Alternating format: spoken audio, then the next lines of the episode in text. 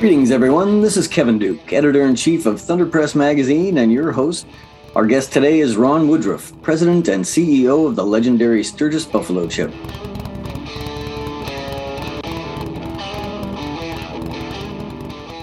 Woody practiced law and developed real estate for 20 years before turning his efforts to establishing the Buffalo Chip into the focal point of the iconic Sturgis Rally. Since its beginnings in 1981, the Buffalo Chip has grown from 20 acres of leased land into a 600 acre entertainment destination. The Chip's concert lineup has included countless headlining musical acts like Aerosmith, Bob Dylan, Kid Rock, and Ozzy Osbourne.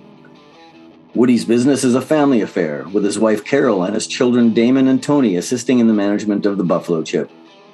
Woody, welcome to the show. Well, thanks for having me on. All right. So let's start off by explaining in broad strokes what the Sturgis Rally is. Sturgis Rally is the largest motorcycle gathering or the largest gathering of motorcycle enthusiasts in the world. Happens once a year. Um, it happens in the Black Hills of South Dakota, so it covers basically about 70,000 square miles. And uh, it, uh, it just entertains an awful lot of people. We got the best riding roads in the world people come here, they go for rides in the hills. Um, we're just right on the foothills, right on the edge of it, right here. We're the basically the focal point of the uh, Sturgis Rally, and uh, so people come here. Um, they stay, they play, go for rides through the hills. It's always 15 degrees cooler in the in the hills. The roads are banked just right, so you can just kind of slalom through. Uh, you know, it's perfect riding, um, and uh, you know, and you got some iconic uh, things to visit while you're here. You got Mount Rushmore, you got Crazy Horse, you got one of the seven natural wonders of the world with the Devil's Tower. We have Bear Butte here. Um, all of the Western history that they've made thousands of movies all happened in three or four years right here and uh, just been romanticized, if you would, from all of that stuff. And Deadwood's just up the street, nine or 10 miles away. Um, so, yeah, you got the gold mining and you got the Wild Bill Hickok and you know, Teddy Roosevelt was here. Um, in my garage, I have the bank vault that uh, was in the Butte County Bank when uh, Butch Cassidy and the Sundance Kid robbed, uh, did their first bank job at uh, Belle Fourche, South Dakota, which is where I was practicing law.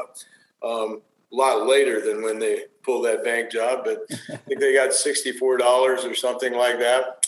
Um, you know, so yeah, there's just a lot of things that happen here. We got the Bismarck Trail on this side of the campground, the Fort Pierre Trail on this side of the campground, the Verendrye brothers um, with their French uh, exploratory thing were here way before you know anything else, and tried doing a little trading post on the top of Bear Butte.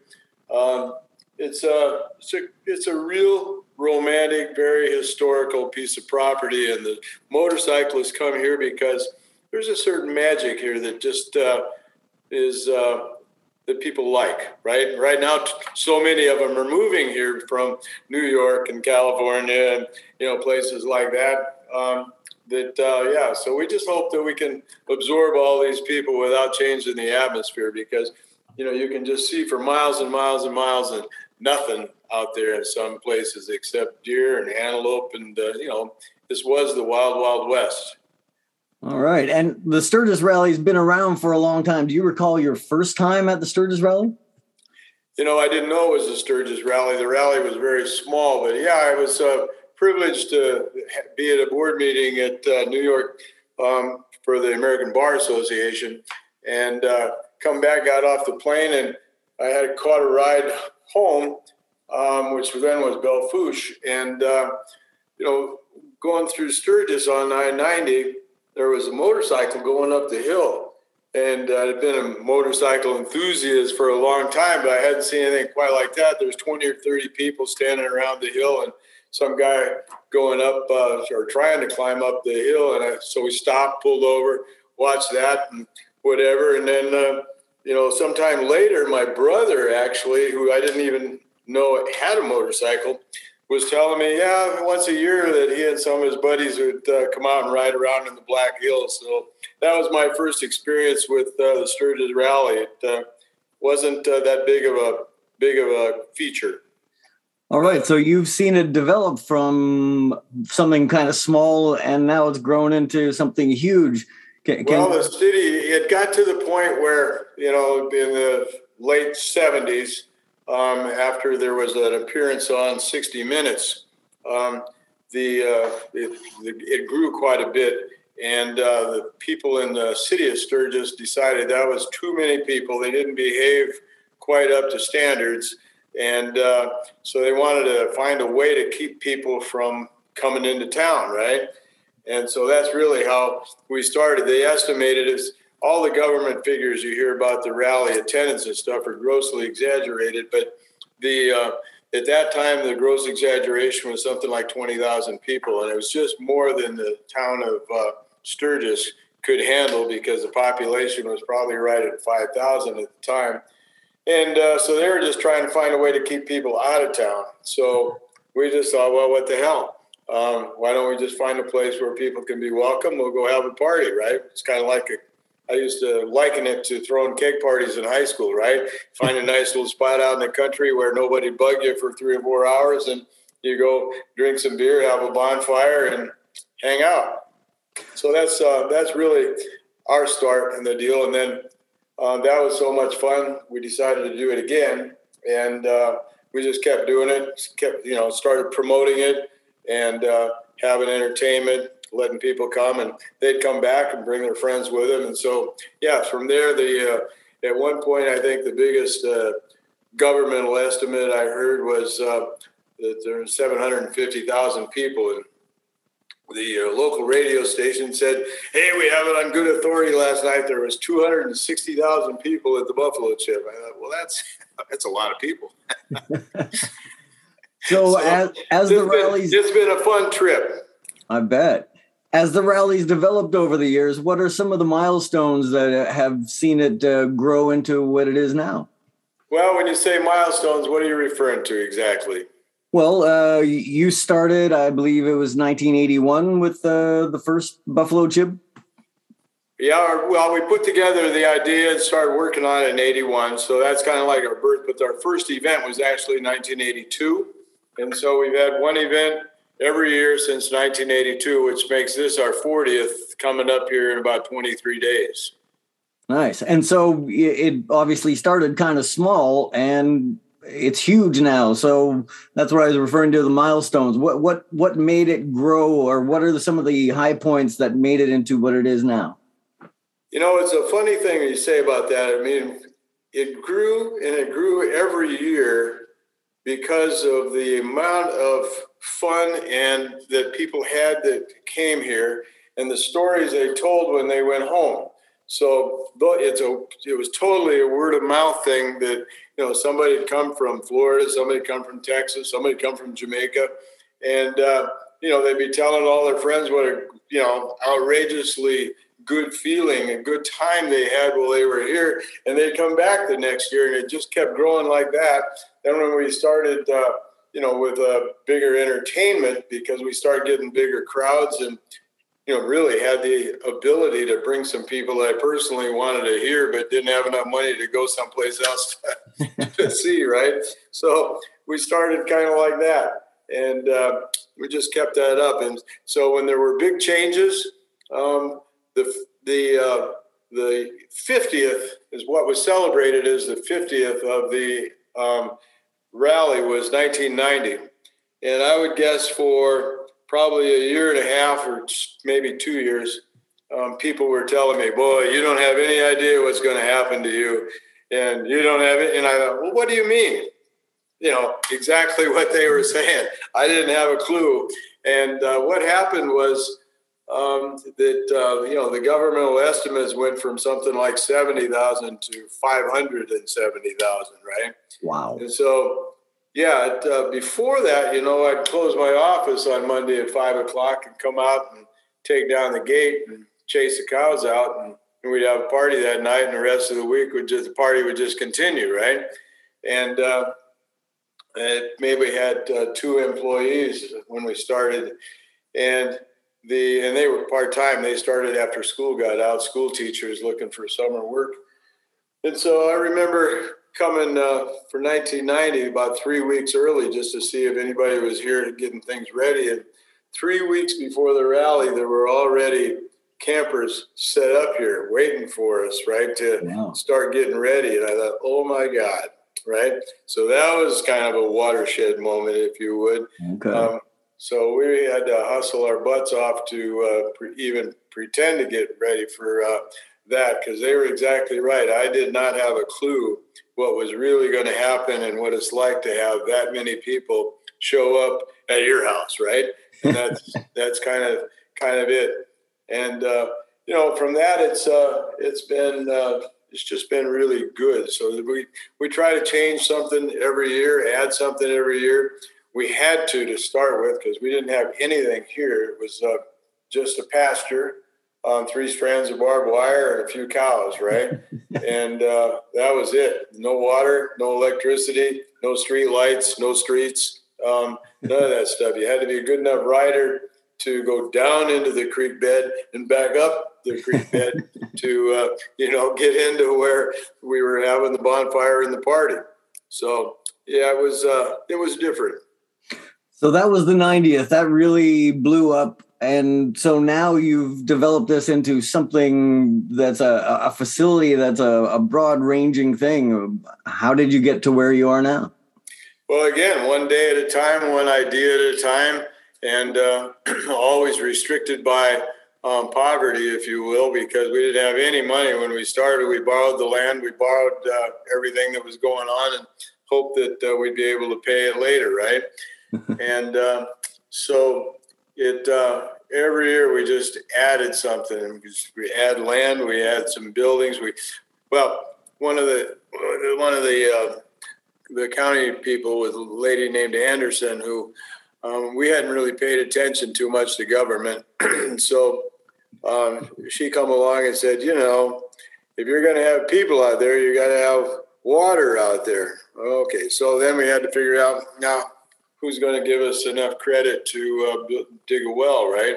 So we ended up putting in a well, and uh, then we had to, you know, had to get showers. You know, that was a process over the, the years. And we had to get some lights, right? Which meant we had to get electricity, and we're right on the boundary between the two um, electrical utility companies. So you know, one one of them is an REA, and the other one is just a public utility and so we had to work with both those people to get some electricity in here. And the next thing you know, people want to have telephones. Then vendors started showing up, and they wanted to be able to, you know, do business. And so we had to figure out how to do that. So I mean, 40 years of that kind of stuff uh, is how we how we got here. But you know, the the theme of it is uh, we always need to focus on something that's going to improve the experience of the people that come without screwing up whatever that magic is that we don't really can't put a finger on, right? right. I mean, but people have so much fun and they come back. It's kind of like, you know, when I remember one of my campers telling me probably in oh, maybe the early 90s, maybe the late 80s already. He said, You know, I love this place so much. I told my wife when I die, I want to be buried right here, right?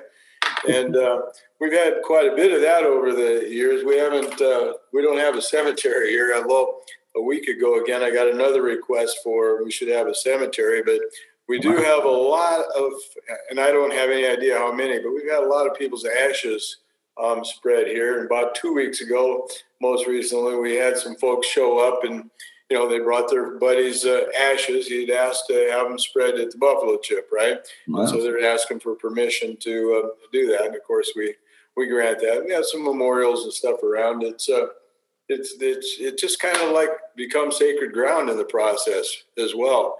Um, strange thing, not anything that you'd ever expect or anything you'd ever plan or everything you'd you'd solicit. It's just because people feel some something special about their lives happened on this little piece of dirt, and uh, you know, and it, it it changes their lives. It, it means something to them throughout the rest of their life, and you know that's a that's a real privilege and an honor just to have some part of making that happen for people.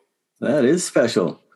Yeah. I'm guessing. I'm guessing along the way there's been some needed diplomacy with the city and county to keep your operation uh, where it is uh, or where you want it to be.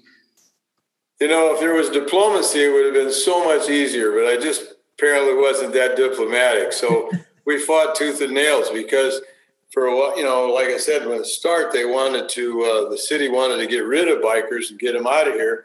But uh, three or four years later, they decided that, uh, holy crap, you know, that guy's doing business out there, right? You know, falsely, they said, you know, he's getting rich and we're losing business. We should have all that, right? Mm-hmm. And so, yeah, so we lost our license and we worked a few years without licenses and so on. Um, but, uh, you know, we went to the Supreme Court a few times. Um, so diplomacy just could have it could have been better if I'd have been diplomatic, right? you know, I just didn't know what was coming. That was just like 1990 all over, right? Um, it uh, when they saw how many people were here in 1990, um, they thought, "Holy smokes, we should have had all those people," mm-hmm. and uh, that was trouble for us. It made life really difficult and miserable in many respects for a few years. But you know, we're still here. Success is the best revenge. so. Cool. And one of the things that uh, keeps getting you headlines uh, is the the big musical acts that you draw there. Uh, you're obviously a music fan yourself, right?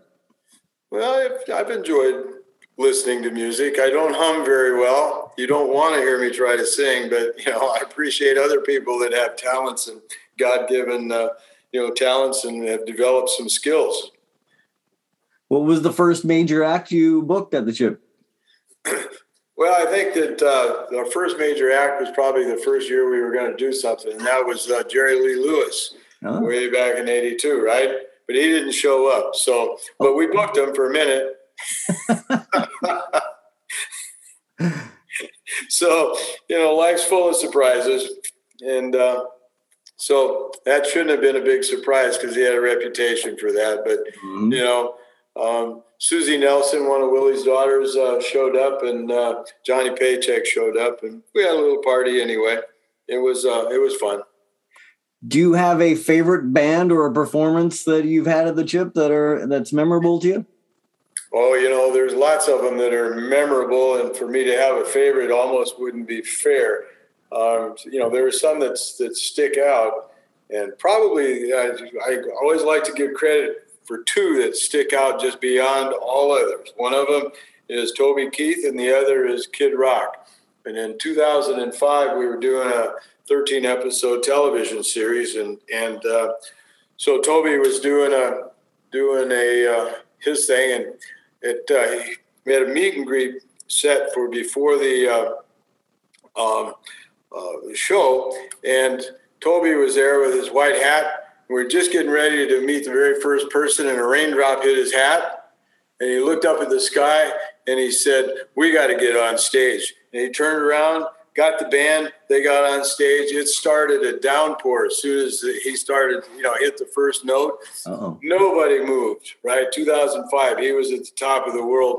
And, uh, you know, nobody moved. And it just rained and rained. And we, at that time, we had a, an antenna for our internet on one of the posts on the uh, stage and lightning struck that sucker. The wind blew so strongly that it, there was a Ford F 150 that was the sponsor of the tour. They had about half of that uh, Ford F 150 as part of the stage prop in the back. The wind blew that part of that right off the friggin' stage, and everybody was there. And they played right through it, never blinked. I mean, I, the man was just a saint. He was there for the he was there for his fans, so he played right through the rain, right through the storm and uh, then when it was over, he gave every one of his band members a two thousand dollar bonus just for sticking with him through the storm, right? That's and cool. I thought, man, you know, I'm sending a letter to the Pope right now. That guy's a saint, right? Yeah. And it was just, it was just awesome. And the show was, you know, damn good as well. And uh, you know, other than that, and then Kid Rock, essentially the the same thing. Um, we've had Kid Rock here a few times. Same thing with Toby Keith. They're so dang good. But um, in 2013, um, Kid Rock was playing, and um, we'd had a new sign put up on the stage, and the sign installers had not quite sealed the holes where they put the bolts and stuff, right? So oh. there's water dripping down from the stage, so you had to wait, get you know, get that cleaned off and so on. And he's back in the dressing room pacing. He said, "Oh, I don't know who I'd stand around an hour and a half for in the rain waiting to see a show, but I'm going to give them the best show I can, right?" And nice. we get to stage, and the seat, you know, the league's sealed up, and he gets out on the stage, and it's raining again. It's just raining hard. Nobody had moved. I mean, you know, people were dry from uh, their shoulders down, but from the shoulders up, they were soaked, right? Because they were just packed that tightly up to the stage to see him. And uh, at about 11, and we were shooting a live uh, television concert for Kid Rock for uh, CMT, Country Music Television. And uh, the uh, Uh, lightning struck our water tower, which is a little over a quarter of a mile away from the stage. Wow. And lit up the crowd like you couldn't believe. I mean, there's not a shadow allowed to any place, right? So, I mean, you got to see everybody. And we had on our Pee Wee Herman platform, which I call it, up above the stage a little bit, we had a photographer who was just hitting the shutter, click, click, click, click, click. Yeah. And he shut, hit the shutter at the exact millisecond that lightning struck the water tower and so we have a photo hanging on my wall where, I mean, you can identify yourself and, you know, 30 or 40,000 of your best friends because their faces are perfectly well lit up. The lighting was perfect for that shot, right? it's a, it's an amazing shot. So, you know, that hangs in there. So those are two uh, things that just stick out like nobody else had that opportunity to do either as far as that goes, but they did not shy away from adverse conditions because they were there for their fans. They love playing here, and uh, we've heard that you know before. Another thing when when in 2000, 38 Special uh, was doing a live con, uh, live album, and mm-hmm. that was those are ancient times, you know, by today's standards, right? So we have you know three, maybe four buses that are filled with millions of dollars of recording equipment and stuff out there. And I thought, holy crap, look at this, right? Yeah. So I asked the promoter, I said, geez, you know, um, why did you guys decide to do a live recording, you know, here at the Buffalo Chip? Why did you choose us? And one of those little quotes that you just can't forget, right? He says, well, there seems to be a certain ambiance here that doesn't exist anywhere else. Yeah. And so live at Sturgis, 2000, 38 special. Um, yeah, it was sweet. A certain ambiance seems to exist here that doesn't exist anywhere else. It's pretty cool. So, you know, those kind of things stick out in my head. Are they milestones? I don't know. They meant a lot to me, right? But, you know, in terms of anything making a big difference in the audience, one year at a time, word of mouth, people telling their friends, hey, you know, you need to come, bringing their friends and relatives with them. Pretty cool. Well, there certainly is a certain ambience at Sturgis, yes. Uh, so musical acts uh, big get a lot of headlines. Uh, what are some of the other events or activities that uh, you've implemented there at the Buffalo Chip that you're proud of? You know, probably the thing that has really done the the mo- thing that would probably mean the most to us really is 30 years ago, we started having a little military tribute. If you remember 30 years ago, veterans weren't all that popular. Mm. Um, and uh, so we started that 30 years ago, and just year by year, just like the rest of the place, it changed some, right?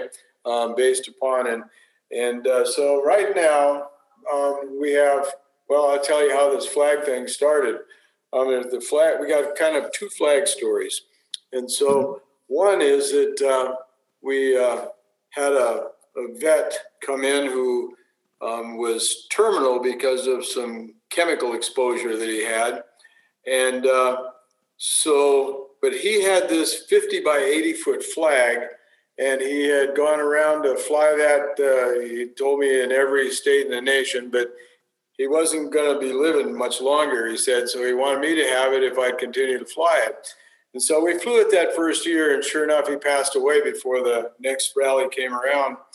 And so we built uh, two flagpoles, 120 feet tall, so we could fly that flag. And we've been flying that flag every year we can, uh, you know, ever since. Um, you know, a huge, huge. It's just meaningful to a lot of people. It's so beautiful. Largest flag in the in the state of South Dakota, and maybe the second or third largest flag in the United States. Uh, You know, the government might have a bigger one tucked away someplace, but uh, not aware of it. And uh, then uh, when we went to uh, when we first went to Iraq, we thought, uh, okay, we will put up a flag for each American troop that had been uh, lost in the conflict by that time. So there weren't that many. I don't remember how many it was, but um, you know, more than there should have been. But there weren't a bunch. And uh, so we got their dog tags, and we put up the flags. Um, had some Marine Corps folks come from uh, from Colorado, one of the uh, camps there, and and help us with putting them up, getting the dog tags on, and everything. And so um, had a little ceremony there, and and uh, probably uh, within the next year or two, I don't remember offhand just what year it was, but you know, it was uh, Thursday morning at about 7 a.m. Two uh, Army lieutenants come along, dressed in full uniform, wanted to know where a couple of our campers were camped because it turned out they were there to announce that their son had been killed in Iraq the night before. Mm. So the uh, we we found their parents, uh, the parents, the campers, and uh, we actually had a general, active duty general, and uh, some active duty folks that had their uniforms and stuff with them. The general called together a missing man ceremony. The parents were there, and so in front of those flags that we had, um, you know, they did the missing man ceremony for me. I can't tell you how that rips your heart out so anyway, every year we continued to put up a flag for every troop until we got to the point where we couldn't uh, put up that many flags anymore. Wow. And we couldn't get all the dog tags to, uh, you know, do it. So we settled, we've got a formation out here for our Freedom Field of uh, 800 flags that we put up in addition to the big flag. Yeah. And so then we have a ceremony and a veterans tribute every Thursday um, during the rally for that. But that's probably the most meaningful thing that we do. But we also do some charity stuff. Um, and, uh, you know, for the Legends ride that we have on Monday, for example, we, uh, we raised enough money there. We, you know, everybody pays a little bit uh, to join the ride, and 100% of the, the riders' donations go to uh, the charities. And so, nice. for the Special Olympics, we were looking for a, uh, charity that is worthwhile for the children. And uh, we settled on uh, one for the Special Olympics because here the folks had zero administrative expenses. The people that were running the charity took every penny of expenses out of their own pocket and spent their own time doing it. And so we decided, okay, what can we help with, right? And they said, well, geez, you know, if we had a bus where we could take the kids because it's so much for all of us to put two kids in the car and mm-hmm. drive 300 miles to some kind of event you know it's difficult to get that many people with the time and the and the funds to uh, do that right. um, we just had a bus that'd make a difference so we started off we bought them a bus with the uh, um, contributions and uh, you know we've uh, paid some other, you know, all the expenses for for a time, and now we're in the process of buying them some land that they can build. Oh, we reconditioned an old uh, unusable gymnasium so that they'd have some mm. place to play in the winter, to get some exercise, so they're in there playing basketball, that kind of stuff. Nice. And then when uh, when we get past uh, that, what we're doing now is we're uh, we've pledged to buy them some land where they can have a softball field for these kids and a bocce ball court, right? Nice. Um, yeah, so you know, just good things that uh, motorcyclists can do. I mean, we did other things too, but um, it seems like that's bad. One of the things that was really unique, I guess, was a long time ago, probably 92, 93, maybe 94. But we uh, built a, habit, a house for Habitat for Humanity. Yeah. It was like yeah, Habitat for Humanity was just getting started out here. And so we built a house out here during the rally and then had a lot in town and moved it to town. And, you know, a young lady with two children, single mother, um, moved into it. That was pretty cool, right? So there's those kind of things that bikers do that's just good stuff, right? That uh, helps make a difference in people's lives and in the world in general, I think. Yeah, that's good karma there. so those are the things probably that stand out in my memory for having, uh, you know, done something. Yeah, you should be proud of that. So back in the uh, formative days of Sturgis, uh, was centered around uh, some kind of racing competition. Uh, you've tried doing things like that there. What what kind of success have you had with that? You know, the racing thing was uh, part of what uh, got it going. And back in actually in the early 40s, um, you know, they did races. I think there were really like nine people racing, have nine racers or something when they when they started. And, and AMA wasn't apparently that big of a deal either because it was sanctioned by the AMA. Uh-huh. And uh, but mainly it was uh, those guys would uh, before and after the race go out and ride through the hills, just like we talked about before, right? Yeah. And so the racing has never been a really big deal, but it was always related to the start of, of the rally. And you know, we've had uh, different kinds of races here. The flat track race is probably the most successful. What we did there, and probably people can still find this on NBC someplace in the archives, but probably five years ago, we uh, designed Chris Carr, a seven-time world champion, designed a half-mile track that for a technical track that was right in our amphitheater. So we wound around. We started right in front of the stage, right at the middle of the stage, wound around the front of house and around the amphitheater half a mile. And so there are people standing right by the track, and we had to jump in the track. So people are going 80 miles an hour and jumping, you know, however far it is, right? And people are going, whoa, right? You'd have a little accident, somebody get off the, get up, dust himself off, climb over the fence and have a beer, you know?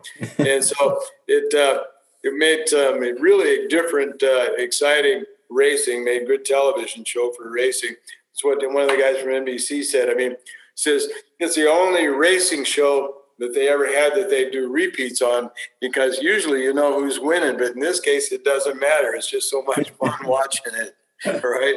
So um, that's really the most successful uh, we've had. You know, we get you know a few thousand people watching uh, watching the race right up close and personal, and uh, you know it's very uh, very cool. But world champion uh, designer and world champion racers participating, so it's tough to beat that, right? Sure. So we get a little off-road racing off the, you know, off season and earlier in the rally. And this year we'll have the Ultra Four people from the King of Hammers um, out here doing some of that uh, stuff as well as the flat track. The extreme flat track racing um, okay. is on Tuesday and Thursday during the rally. So there'll be there'll be that. All right. So th- this is like a huge thing. There are countless things for you to do to make it all come across as seamless. What are the most challenging aspects to pulling that all together? Uh, well, you know, just doing stuff despite other people telling you you shouldn't. people telling you it won't work. you know, sometimes they might be right, but you got to do them anyway, right? And uh, so, you know, they're uh, the challenging things. Probably, if you if you if you got into this thing, if you're loving it and you love the people that you're working with, um, it really is just a day to day thing where you set your goal and then, you know, you figure out you're going to do it. And then every day you've got to add a little bit more to how you're going to get it done. Uh-huh. And uh, there aren't any big obstacles that are going to keep you from getting it done if you just keep poking away at it. And that's what we've been doing for 40 years, just keep poking away at it. Well, probably someone less headstrong would have given up on some of those things. You seem to be the kind of person that'll just push ahead until it gets done. Some people just don't know any better. and so, what are some of the things that make the Buffalo chip stand apart from the rest of the Sturgis rally? What what makes the chip special? Well, basically, we were the first thing that actually uh, first organized event, uh, first destination. We're 600 acres where, you know, God, awful lot of people can come and just hang out and still have elbow room. We don't get crowded. It's an outdoor event. 2020, all that pandemic stuff, we had, you know, 30,000 people around here. I'm not one that we know of got sick or got exposed. And, you know, we had people from the doctors from New York and the doctors from Washington here not wearing masks because you know, we're outdoors. Um, yeah. It's, you know, you, they knew how to avoid it, and that's just anyway. So we had all these people just uh, just having a, a good time.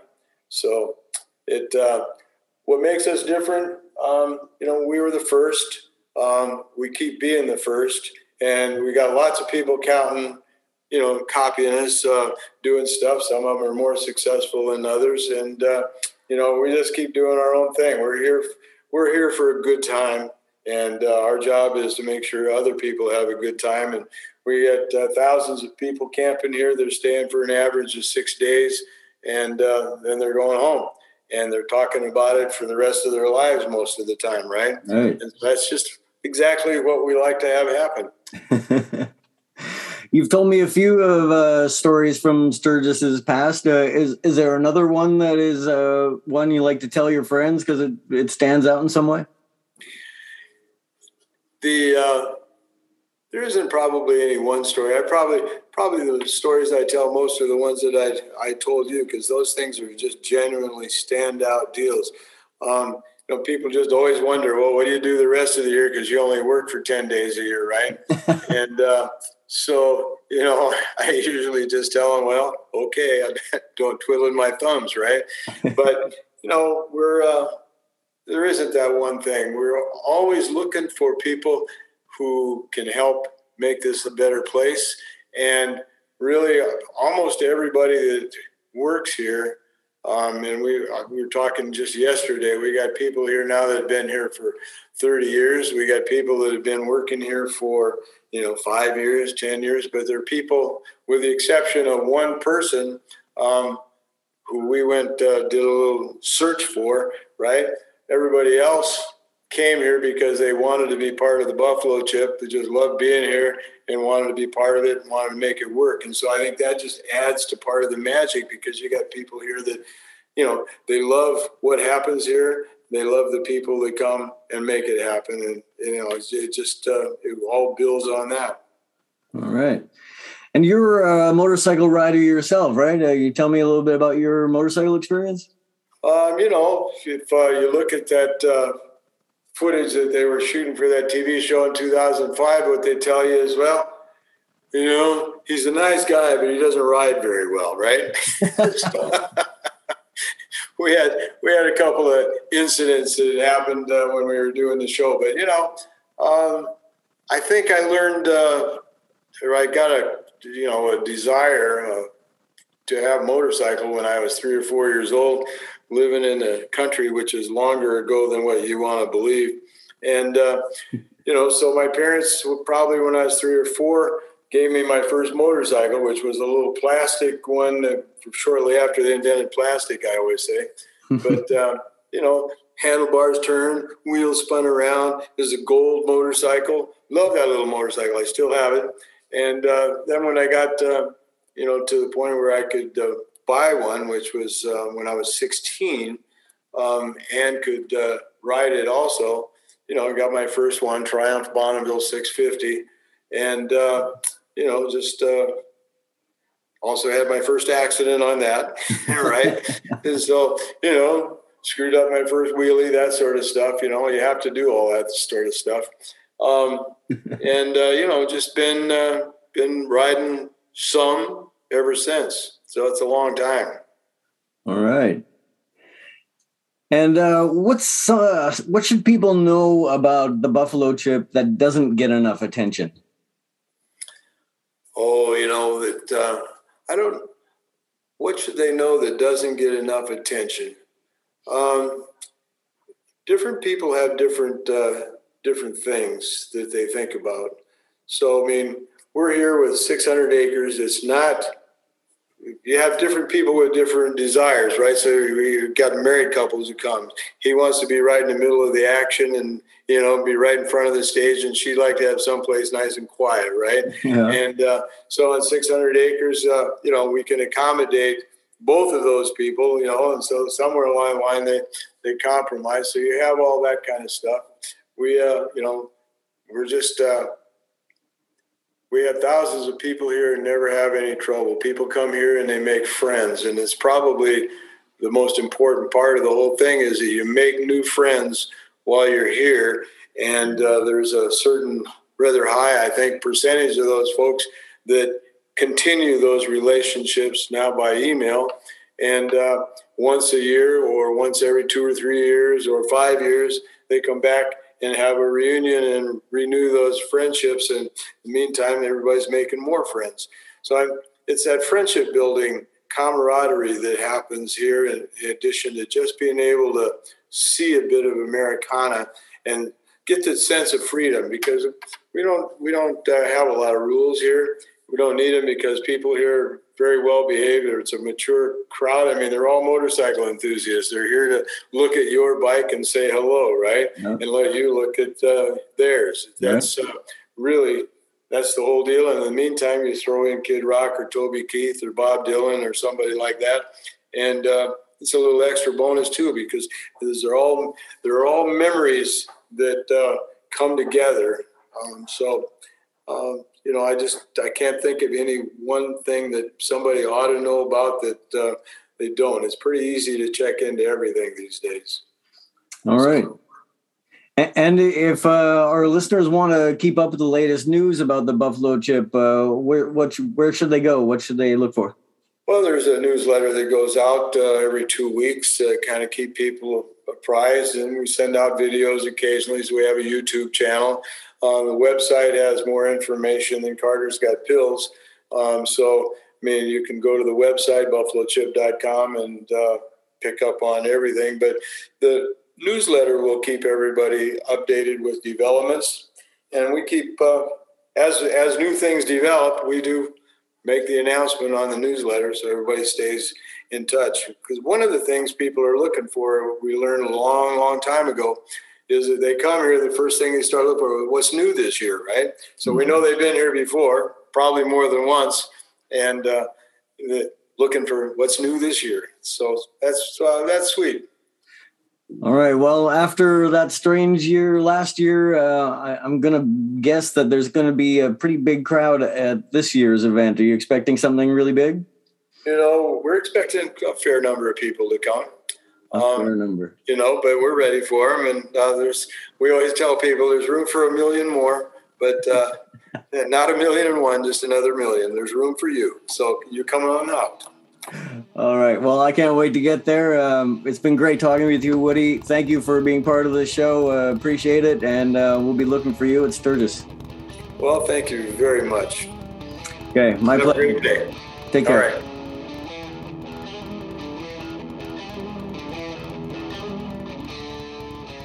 Thanks to you out there for listening to the Thunder Press podcast. If you've enjoyed listening, please subscribe and share with your friends. We also encourage you to visit thunderpress.net, where you can get the latest news and reviews and sign up for our free newsletter. You can also subscribe to print and digital editions of Thunderpress magazine, which is published 12 times a year. I'm Kevin Duke. Keep the rubber side down.